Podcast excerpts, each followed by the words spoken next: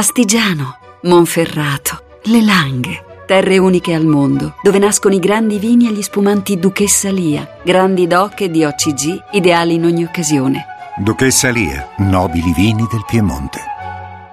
Ora parliamo degli arresti oggi eh, tra Ischia e le cooperative, arresti per tangenti 335 699 2949 per inserirvi nel nostro dibattito Gianluca Di Feo, giornalista, autore a quattro mani con Raffaele Cantone del Male Italiano. Buonasera Di Feo. Buonasera a voi. Dunque, fondi neri in Tunisia per pagare tangenti e entrare più comodamente negli appalti per portare il metano in tutta Ischia. Secondo l'accusa, il sindaco Ferrandino era un factotum al soldo delle coop. Tutto questo per quello che avete indagato e ricostruito. È verosimile? Ma allora, siamo in presenza di un'indagine preliminare, quindi bisogna usare tutte le cautele. La verosimiglianza c'è e gli elementi probatori presentati nell'ordinanza di arresto mi sembrano abbastanza forti. Eh, sorprende perché la figura del sindaco di Ischia è una figura che si presentava come paladino della legalità e anche, eh, si era anche candidato alle europee con il PD. Tra l'altro è il primo dei non eletti, quindi insomma è arrivato piuttosto bene alle europee.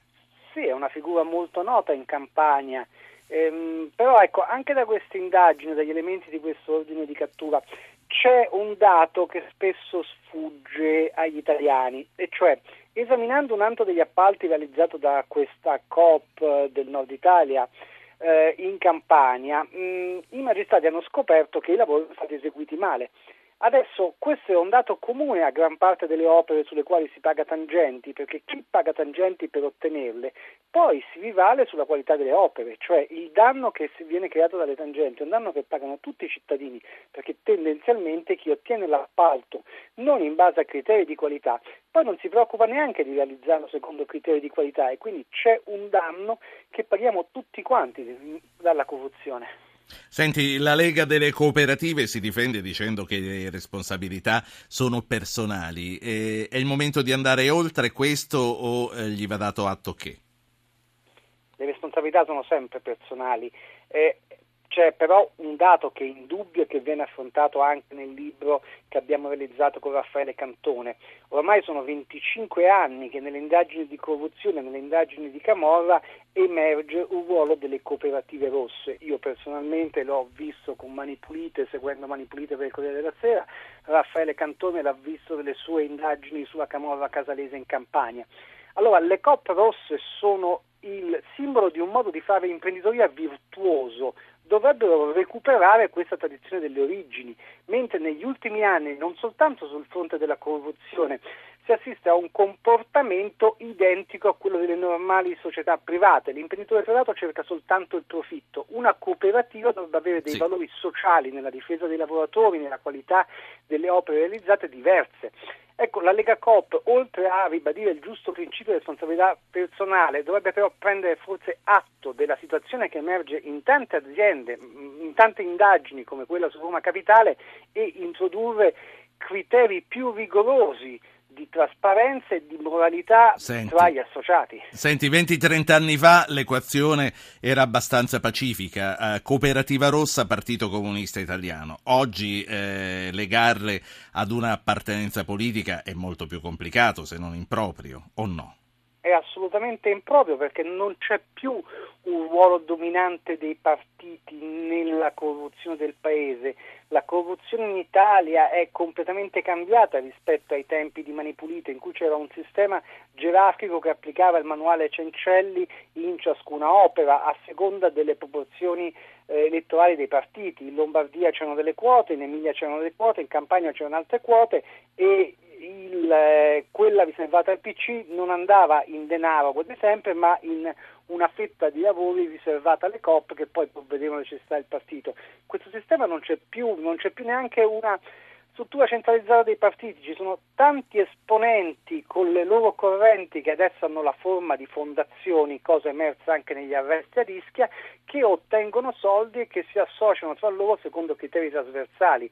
È una degenerazione da un certo punto di vista forse ancora più pericolosa per la democrazia e per la tutela dei cittadini. Sì. Eh, va detto che D'Alema, eh, che si è anche arrabbiato di essere stato tirato in ballo, non è assolutamente eh, indagato. Però in una delle intercettazioni, come dicevi tu, la COP ipotizza, no, no la COP, la cooperativa Concordia, ipotizza di investire nella fondazione di D'Alema italiani europei. Eh, Secondo te, eh, quindi ci sono queste captazio benevolenze anche quando non sono richieste?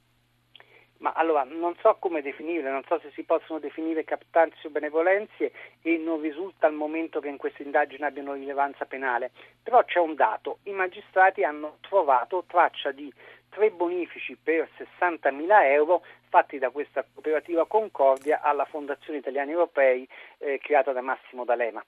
Allora, le fondazioni sono diventate il polmone finanziario delle campagne elettorali, eh, della vita politica del paese. Oggi, in base a un censimento, ne esistono 135 di fondazioni intestate a big o a figure minori dei partiti italiani e hanno appunto lo stesso ruolo, lo ha detto Raffaele Cantone in diverse interviste, lo ha ribadito nel nostro libro, che avevano un tempo le correnti. Qual è il problema? Le fondazioni non hanno nessun obbligo di trasparenza, non devono presentare bilanci, non devono dire da chi prendono i soldi e come li usano.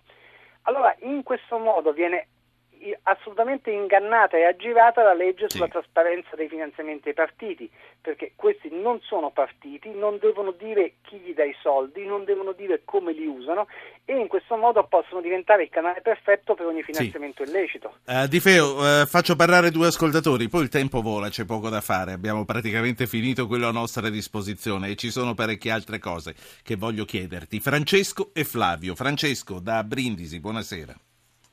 Sì, buonasera. Eh, io penso che eh, mi sembra il suo ospite ha scritto un libro insieme a Cantoni che si chiama sì, Il male italiano, il male italiano sì. sì. io penso che eh, il, il, male italiano, perché ormai la, la corruzione la sappiamo eh, essere diciamo, a 360 gradi, va da destra a sinistra, non risparmia nessuno.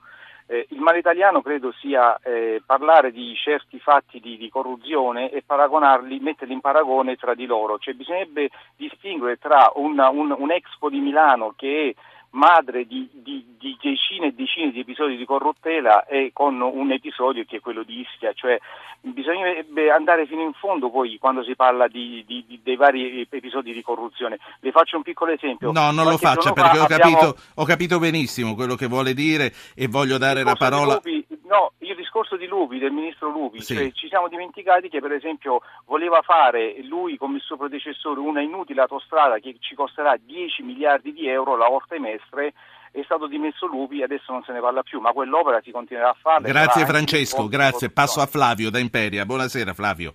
Buonasera, grazie. Eh, quello che mi domando, io ho sentito dire che le cooperative dovrebbero avere uno sfondo sociale nel loro statuto, sicuramente ce l'hanno sulla carta, ma basterebbe andare a vedere gli monumenti dei loro amministratori per capire che non è così. E quello che mi sconvolge è che qui si parla di opere fatte male, qui è caduto un ponte di un'autostrada dopo un'inaugurazione, qui si parla di gas, si parlano di cose molto delicate, per cui qui va ben oltre la corruzione, qui veramente sono dei, dei, potenziali delinquenti che si mettono una giacca a cravatta e hanno un bel Rolex. Buonasera. Grazie a lei, buonasera. Allora, e poi concludiamo. Innanzitutto Francesco ha citato l'Expo come eh, madre di, corru- di, tutte le corruzioni e dice non potete mescolarla con le piccole cose dei Rolex e dei sarti da 700 euro, ma eh, io credo che il mare italiano sia l'uno e l'altro. Eh, che ne dici, Di Feo? Male italiano è l'uno e l'altro ed è anche quello che non ha rilevanza penale e che sottende questi episodi, il fatto che gli italiani si siano rassegnati alle scorciatoie, alle raccomandazioni e alla ricerca dell'intrallazzo come unica strada, spesso addirittura per ottenere quello di cui hanno diritto. Questa è la cosa più grave. Quanto all'Expo c'è da dire che quello che è emerso dalle indagini come eh, cifre delle tangenti è abbastanza limitato. È chiaro che le indagini sono arrivate alla vigilia di quella che in genere è la fase in cui, eh, tra virgolette, si ruba di più, perché normalmente è proprio la fase dell'accelerazione finale, quando l'urgenza obbliga in qualche maniera a completare le opere, quella in cui girano più soldi perché è più facile per gli imprenditori ottenere lo sforamento dei budget e quindi è anche più forte l'alimentazione alla politica, questo in base all'esperienza del passato. Su Expo il fatto che gli arresti siano scattati proprio alla vigilia di questo periodo critico forse ha impedito che girassero quantità di denaro superiori, quindi le cifre individuate restano tutto sommato limitate rispetto a quello che è il Mose, che veramente in cui si parla di quantità di denaro colossali versate a tutti i livelli. Ecco. Però bisogna tenere presente che l'Expo è un'opera tutto sommato limitata e con competenze anche internazionali. Non voglio assolutamente assolvere quello che è successo. I dati giudiziari sì. al momento sono di importi limitati. Grazie, grazie a Gianluca Di Feo, giornalista, autore a quattro mani con Raffaele Cantone del Male Italiano, edito da Rizzoli.